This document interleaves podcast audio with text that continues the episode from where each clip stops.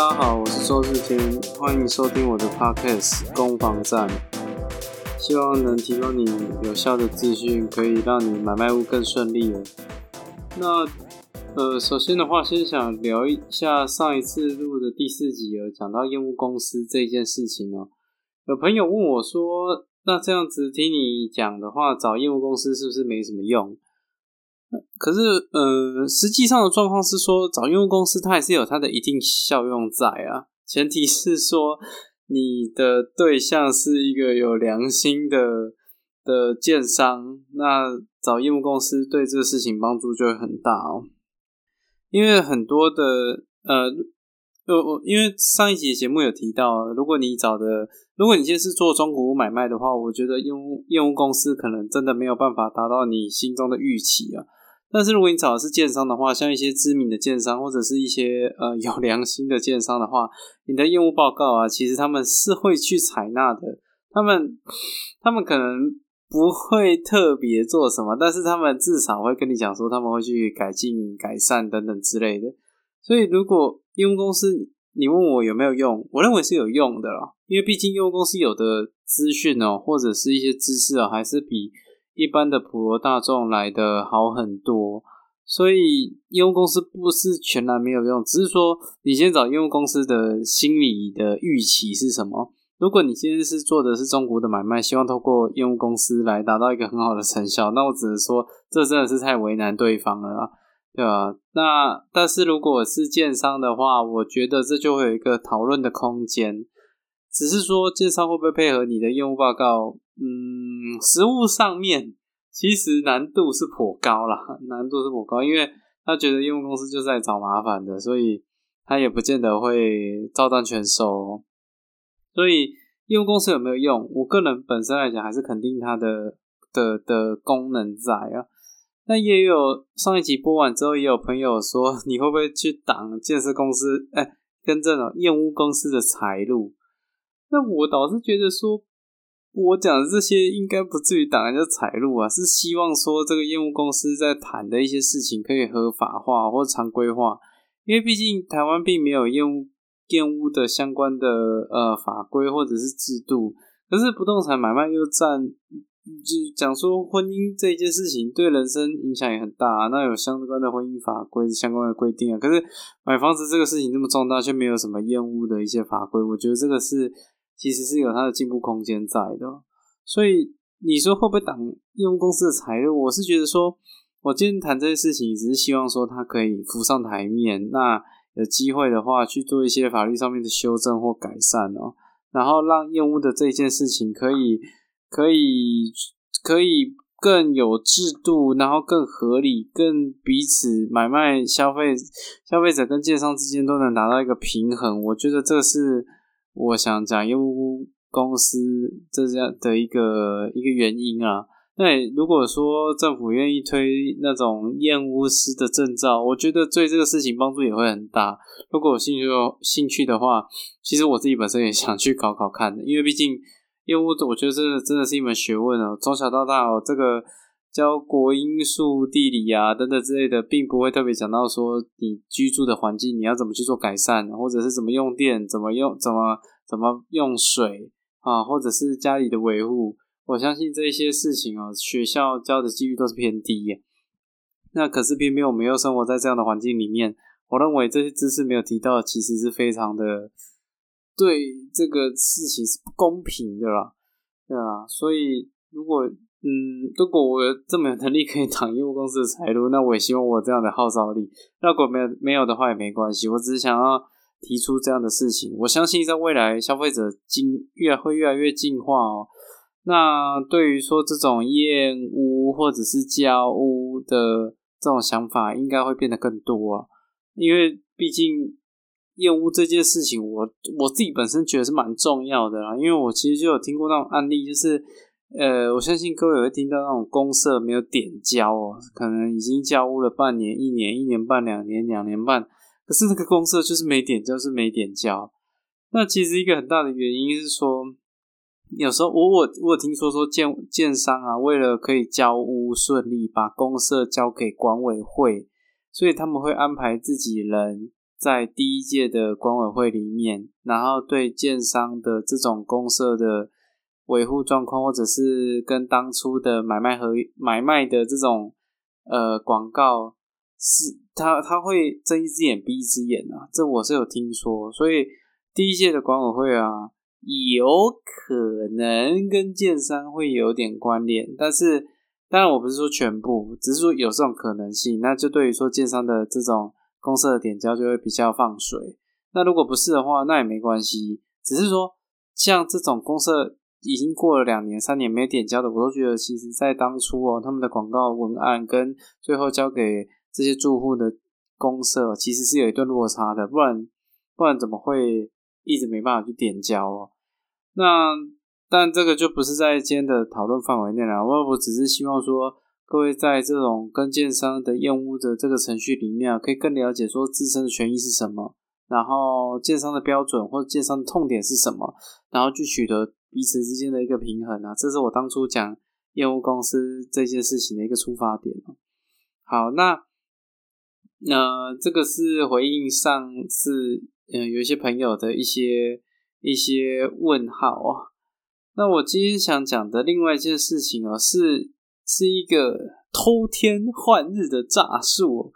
哦！我不知道各位有没有想过，如果你这房子租了啊，会不会租着租着，然后房子就卖给别人了？那今天要谈的就是一个这么这么令人难以置信的一个，以为是拍电影的一个情节哦，但它是一个真实的案例哦。那这个房子哦，确实被租客呃透过一些方法，然后。呃，就把这房子给卖了，卖给其他人哦，而且是房东完全不知情的情况下。好，那今天就想跟各位谈谈这个事情啊。那也因为是会做这一集，是因为说有一个很照顾我的长辈，让我有这样的启发跟想法，想要做这个跟关于房东的权益这一块的一个议题啊。那各位可能很多的市场上，大部分都是聚焦在房客的一种公平正义上面，可是。各位知道吗？其实很多的那个房东啊，其实人也都很 nice，但是他们遇到一些难以置信的坏房客，导致说他们在处理房子的事情上面遇到了完全无法想象的困难哦。那这像这个房子偷偷被过户，就是一个一个惨绝人寰的一个很可怕的一个案例啊。那我今天不是要谈这个，这个相对来讲比较小众，我在后面也会谈到说这个事情的来龙去脉是什么。那我。我主轴三件事情，特别想跟房东讲，我觉得这个事情蛮重要的。那也希望说，呃，就是这个对我很好的、对我很好的长辈能听到这一集。那这有三个事情，我想特别跟房东说。第一个事情就是公证这一件事情很棒，能做的话尽量去做。好，为为什么谈到这件事？因为如果当你今天的房子啊，有一些遇到一些争议啊，其实。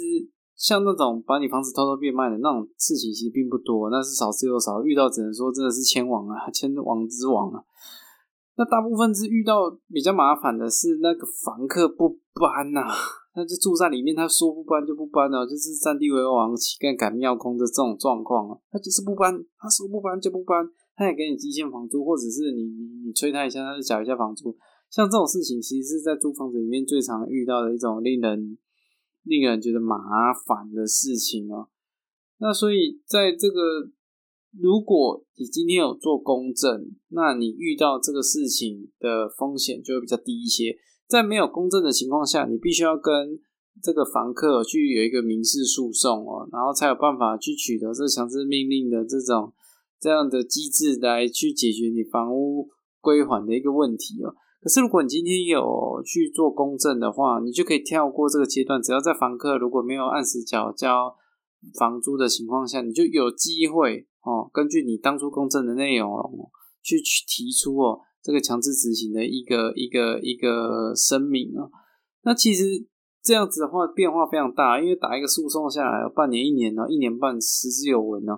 所以，如果你现在有通过公证，你就有机会省下这些时间，而且也不用跟房客在那勾勾顶啊。而且，房客费那个公证的费用其实并不贵。如果说它的它的计算依据哦是根据你这个契约的内容哦去算你的公证费，那如果你今天是打一年租约，当然就必须要把你的一年的租金去乘上去。假设你一个月是租两万块，那你一年的租金就是二十四万，那就再看你的公证费用是到哪边哦。那二十万元以内的话是一千块哦。那如果你要申请那个强制执行，这个一定要，如果你要附加强制执行的条款的话，会加收二分之一。所以今天如果是整个租金是在二十万以下的话，就是一千五。那如果是二十到五十万的话，就是三千元。那如果是超过五十到一百万，就是四千五。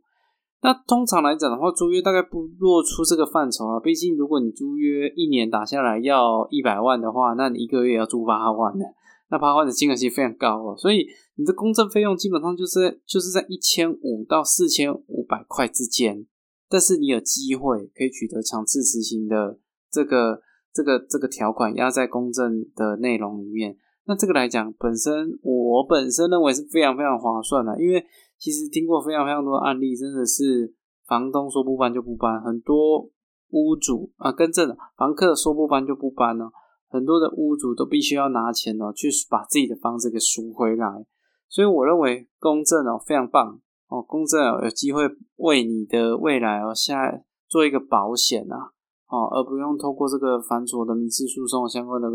相关的规范，或者是说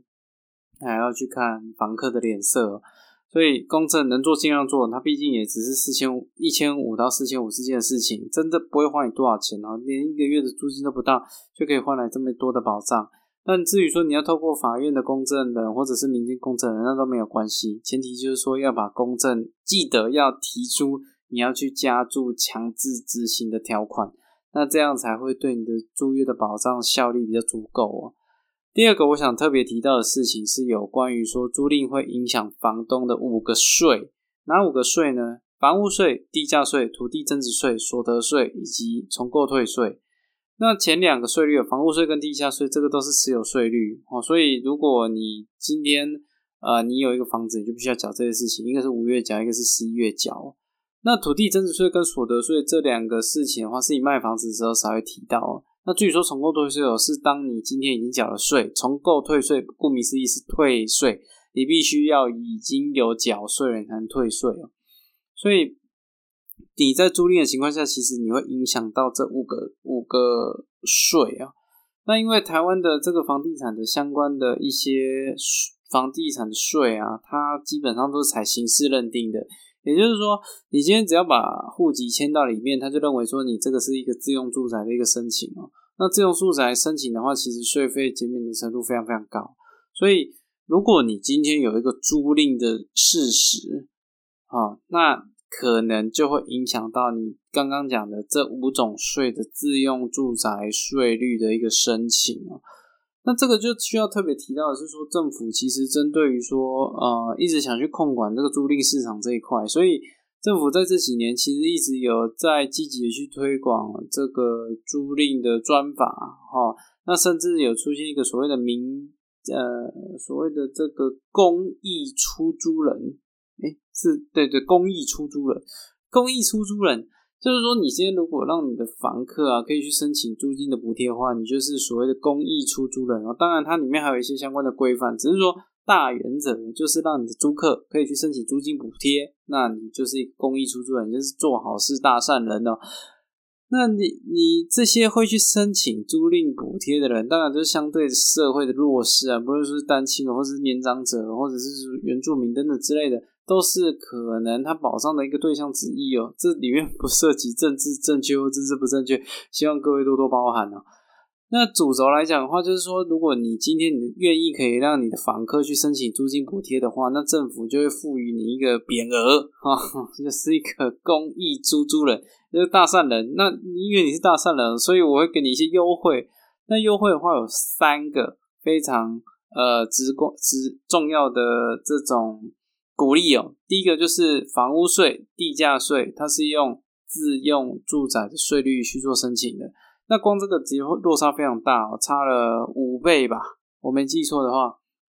所以如果说呃你今天是当公益出租人的话，你虽然是出租的，可是你的租赁的税费是用比照自用住宅去做处理的。那这个只有针对房屋税跟地价税哦。那另外一块的话，就是你每个月会有一万块钱的免税额。那据说我在六月一号调整到一万五千块了，但是这个我没有特别去研究。那简而言之，也就是说，你如果租两万块，但是因为你是公益出租人，你的一万块直接减掉，那你的租金其实是在政府的眼中只有一万块。一万块里面又其中有四十三趴是所谓的租赁的成本，所以你扣完之后，你一个月实际上你虽然是对外出租两万块，可是政府认为你只有实收五千七哦。那我觉得这个的话差异非常非常大。那如果五千七的话，其实不论说你在今天做任何的这种税费的计算啊，或者是一些呃税费的申报哦，其实你所得真的是不多了，真的是不多。所以当公益出租人哦，其实除了做善事哦，他也有很多实质上面的帮助。我其实我觉得本身来讲，其实非常值得去做参考了，去做使用。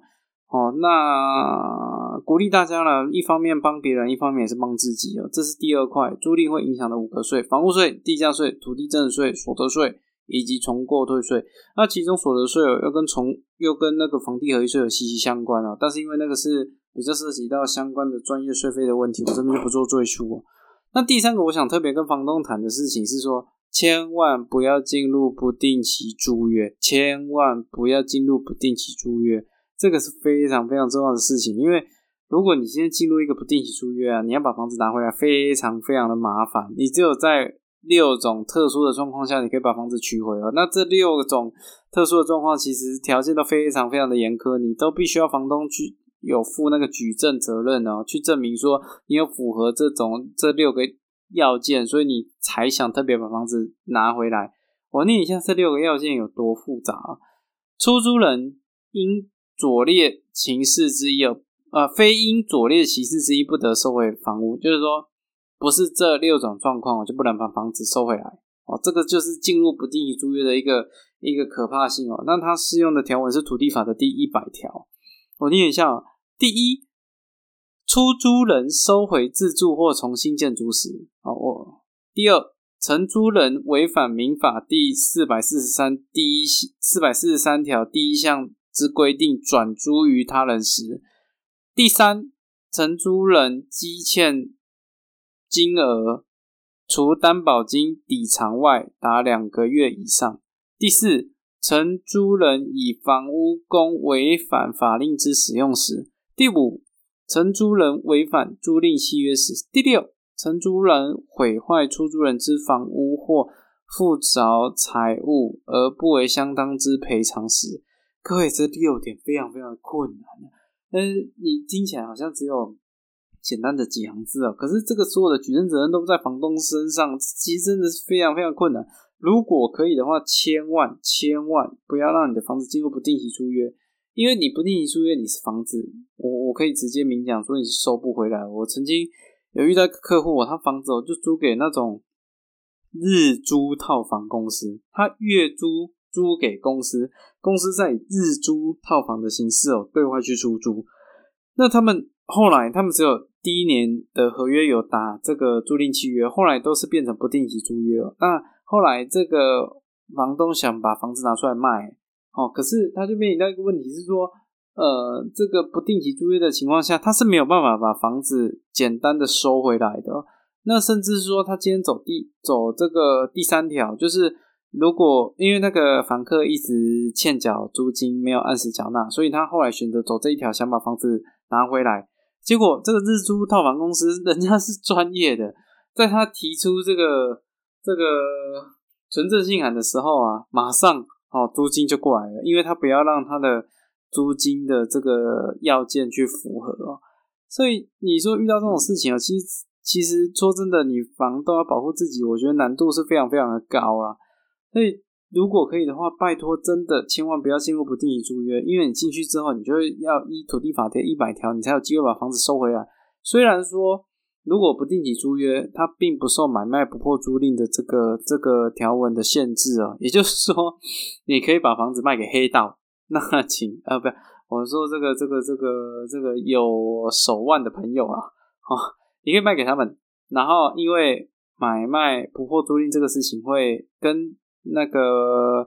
不定期租约是相抵触的。所以，如果你只要进入不定期租约，你可以卖给这些有权有势的朋友，然后让他们去处理房客，这也是一个选项啊。只是说，你如果今天要卖给这些有权有势的朋友，你可能价格也没办法卖太好。所以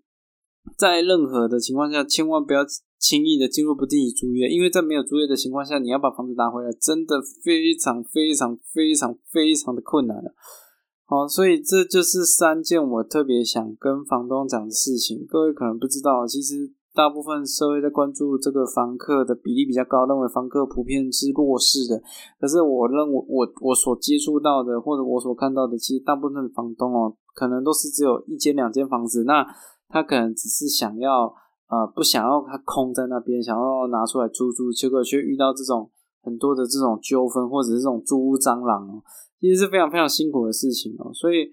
今天才想要特别借这个机会来跟房东讲这三件事情哦。可以的话去做公证，然后税会影响到五个税，可以的话当当公益出租人，做做善事哦，没什么坏处。第三的话就是不要让你的租客进入不定期租约，这三件事情我认为它影响非常非常大啊。那它也是呃租赁问题，我认为普遍常遇到的常态啊。那最后回归到说这个这个节目刚开始所提到的这个案例哦，为什么房东的房子租给人家，然后却被房客变卖啊？啊，这个案例是这样的，因为他那个房客啊，那个是专业的，他后来在租了这个房子之后啊，他就去做这个应该是支付命令的申请，他伪造文书。伪造文书说房东有欠他钱，哦，所以他就呃动这个房子的歪主意哦。只是说法院在针对这些支票的这种呃，我不知道确认吗？或者是说强制执行？呃，不能说强制执行，应该说确定这个债权的状况的情况下，他就把这个相关的文件寄到房东的户籍地。可是。房东的户籍地就是这个房子的现值，也就是说，租客他今天伪造房东的伪造文书，法院为了确认这个事情是不是真的，所以他就用双挂号的形式去寄，把这个相关的文件寄到房子的现值，但是因为房子的现值就是这个二房客居住的地方啊。所以二房客就把这个信件给拦截下来了，所以房东自始至终都不知道说自己的房子默默的被人家在处理中哦。那这个房客哦就把所有相关的文件哦，反正因为房东的户籍在这边哦，所以法院要寄什么东西都寄到现址，然后都被这个房客给拦截，所以就在神不知鬼不觉的情况下，房客就透过这个房屋法拍的机制哦，取得这个房子所有权，然后再以很低的价格啊。用最快的时间哦，啊，交给房东去做处理。所以，他今天这个整件事情的症结点就在于说，呃，如果你房东的户籍地呀是在一个你不会收到信的地方的话，风险非常非常的高哦。那这个案例就是因为说他的户籍地还在限制，那导致说所有重要的文件都没有寄到他手上，所以。他并不知道说他的房子默默的被这个房客偷偷的一步一步的蚕食鲸吞的在处理中，哦，所以这就是一个我认为，但但我认为说这是一个极端的例子啊。实物上面其实大部分并不会这么神啊，哦，可以把房子处理到这样，然后房东都没发现啊。不论说呃，你如果房东有贷款的话。哦，或者是你房东有在关注租客的这种反应，也或者是房东有把户籍迁到一个安全的地方，那我相信发生都不会发生这样的一个憾事啊。那主要来讲，我觉得还是搬不走啊，这个问题可能是房东最大的痛点哦。那希望透过做这一集，可以帮助到一些房东，可以。哦，在这个租屋的这个情况下，可以走得更顺遂啊。那也也希望他们可以遇到很好的房客哦。那我是周志天，谢谢你收听这个节目到最后。那也希望说今天这个攻防战提供的资讯，对你这个买卖屋或者是呃租屋出租啊等等这有很大的一些帮助哦。好，那谢谢您的聆听，我是周日天，祝你有愉快的一天，谢谢。